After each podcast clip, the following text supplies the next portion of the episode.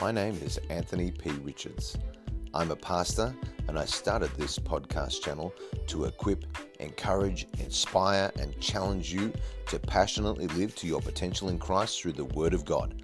For more information, you can go to my YouTube channel, Anthony P. Richards.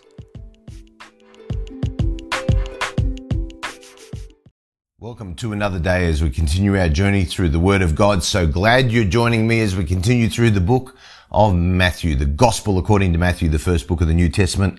Today we're picking up in chapter 14 of the Gospel of Matthew in verse 14. And we are about to explore one of the most well-known miracles many of us heard about, read about, were taught about in Sunday school, uh, or even if we didn't go to Sunday school, we, we somehow knew this story. And uh, it's an amazing story. It's about Jesus feeding the 5,000. And it came out of Jesus' compassion. So many miracles that Jesus did were founded in his compassion for people. And this is no different. And this is where he showed his compassion for the multitude. So let's get into it. Matthew 14, verse 14. This is just after Jesus has departed. He's heard about John the Baptist being, having his head chopped off.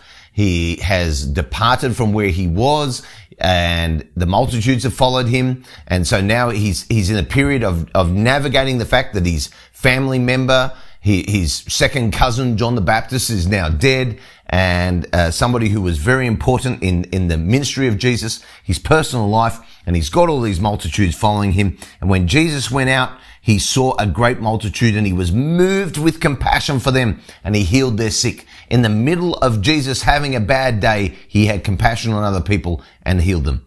And when it was evening, when it was evening, his disciples came to him and said, this is a deserted place. The hour is already late.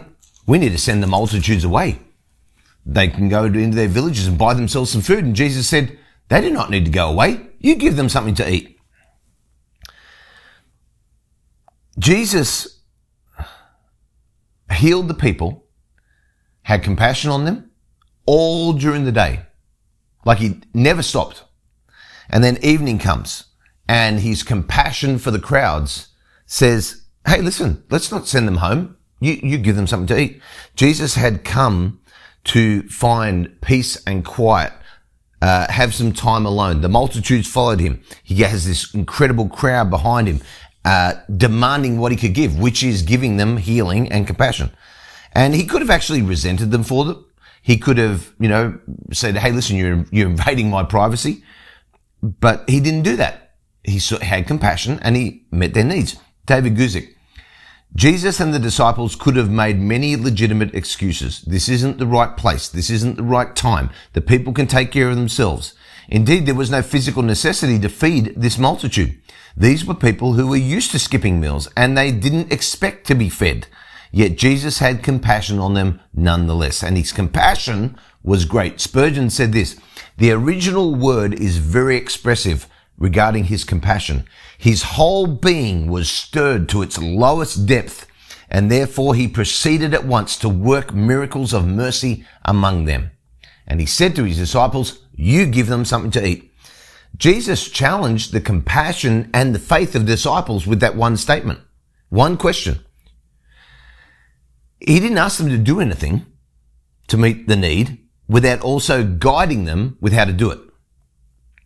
Now, if they had have remembered previous miracles, then they wouldn't have seen this as so overwhelming. D.A. Carson said, if they remembered the miracle of the wine at the wedding in Cana in John chapter 2, they should have asked Jesus to meet the need, not send the people away.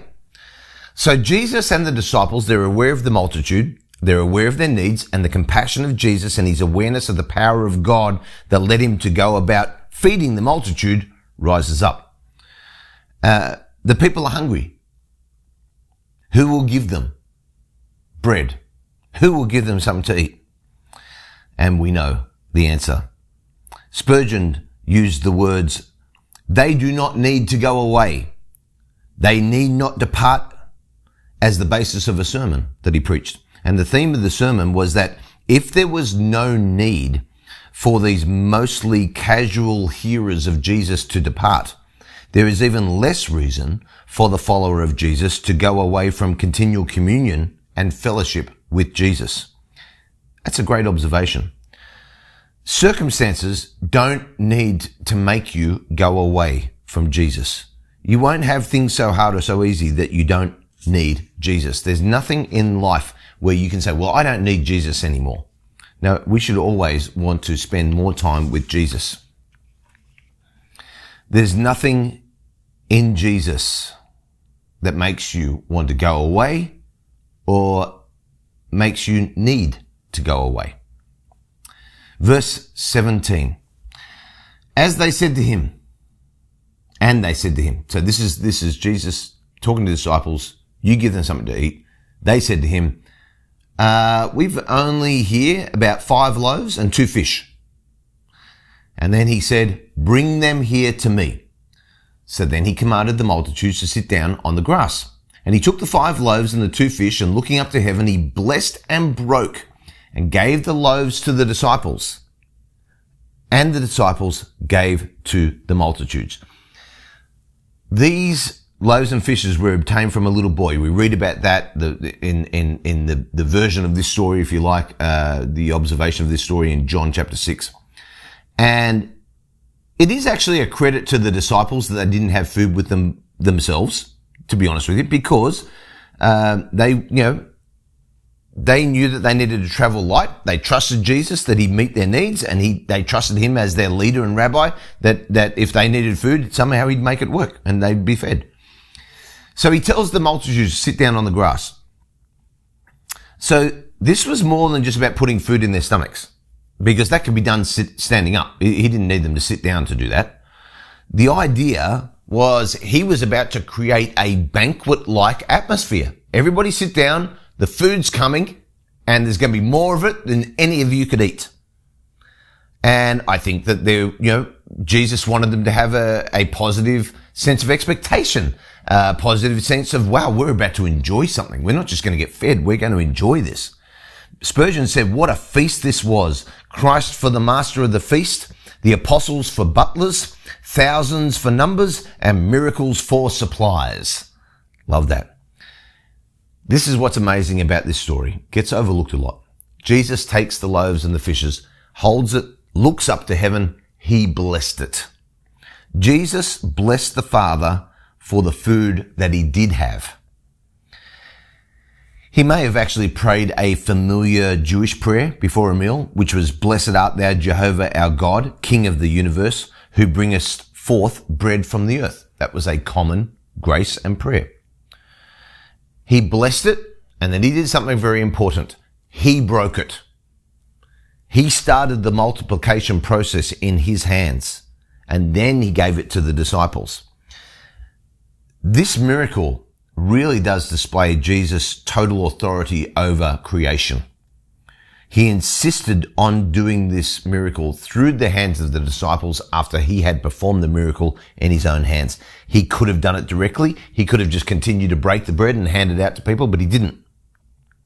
He wanted to use the disciples the same way he wants to use you and I.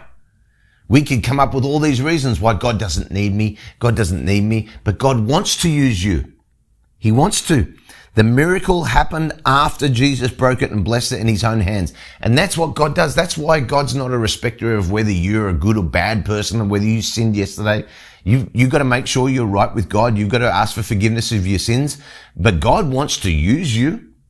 He wants to use you. He wants to do miracles and then have you have the ability to be able to pray for people, supply people's needs, have compassion with people. No one knew where the bread came from that had been broken. They didn't know that this is a miracle. There, there's nobody saying, you know, oh, oh, apparently he's up there, you know, and it's just coming out of his hands. We don't have any record of that. Jesus showed us that God can provide out of the resources that we can't see and we can't perceive. The people, the, the 5,000, they're just sitting there waiting for the bread to come out. They don't know that 100 yards away, this is, this is all taking place in Jesus' hands, and then he's given it to the disciples, and as the disciples keep handing it out, there's more fish and there's more bread. It's easier to have faith when we think we know how God's going to provide.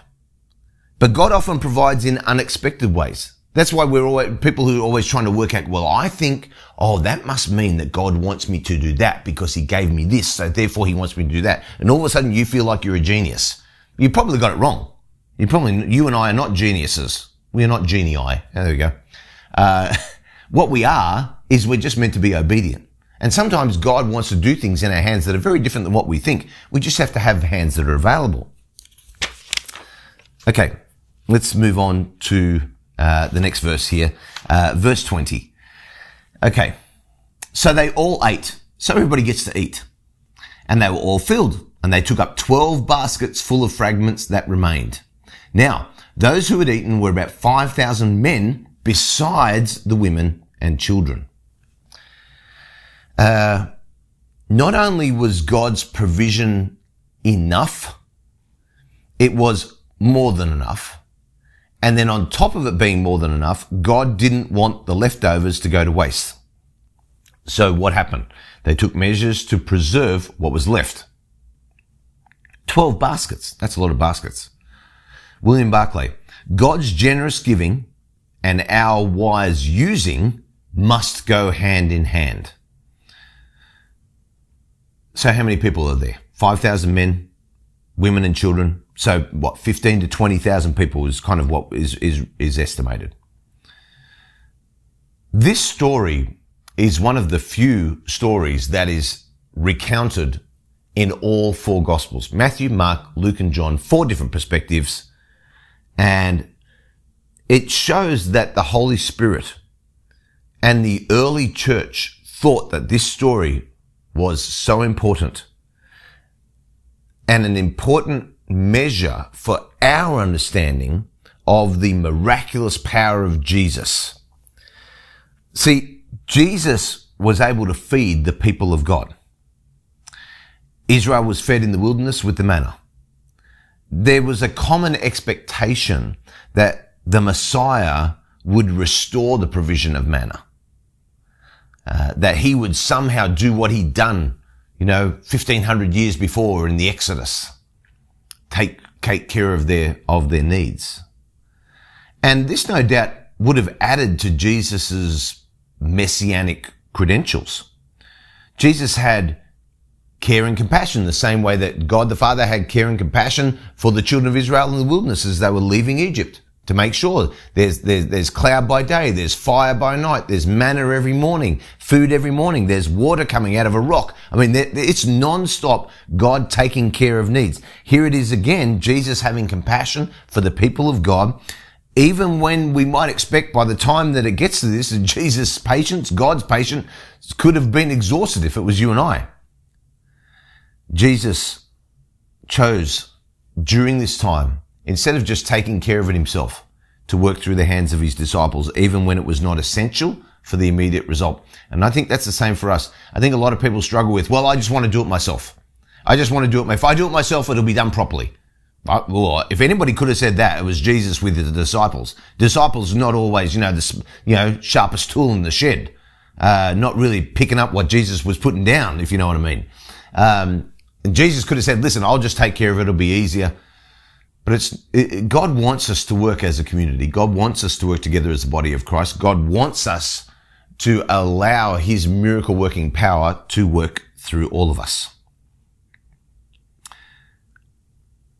It's a great example, this feeding of the 5,000 of how Jesus, the Messiah, will feed us one day at, at the great banquet of the Lamb in heaven and we will be fed forever. This is just a great glimpse into that. Sit down, he said to everybody. Sit down. Don't, don't stay standing. Sit down. This is going to be amazing.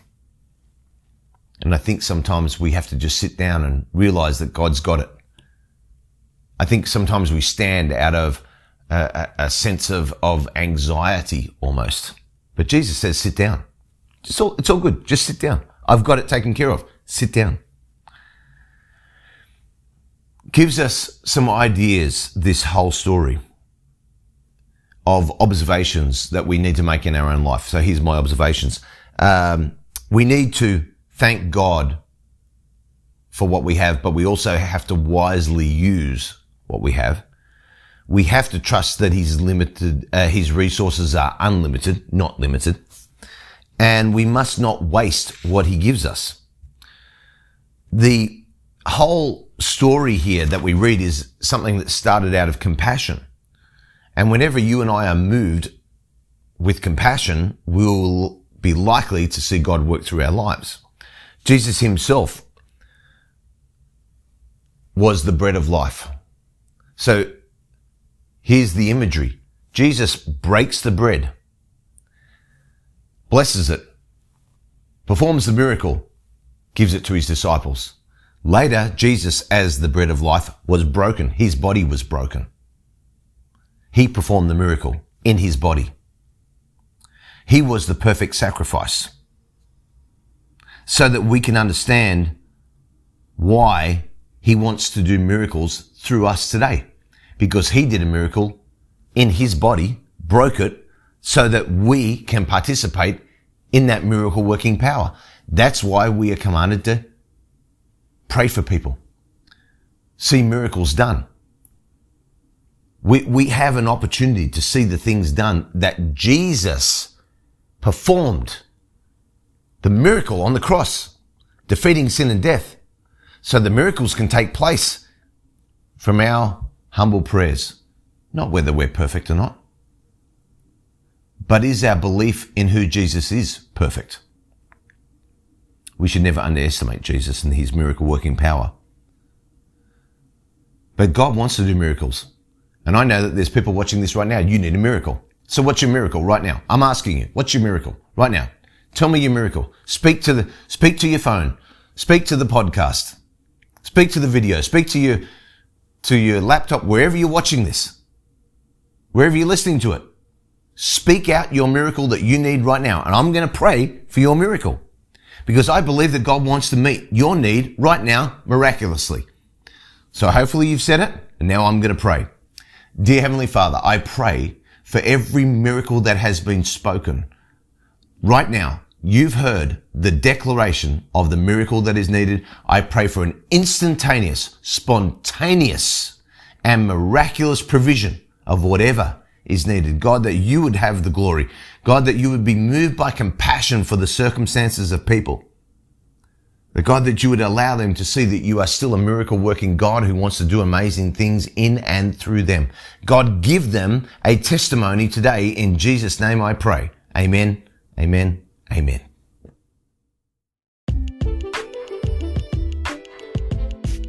Thank you so much for listening. For more content, please don't forget to check out my YouTube channel, Anthony P. Richards. Have a great day.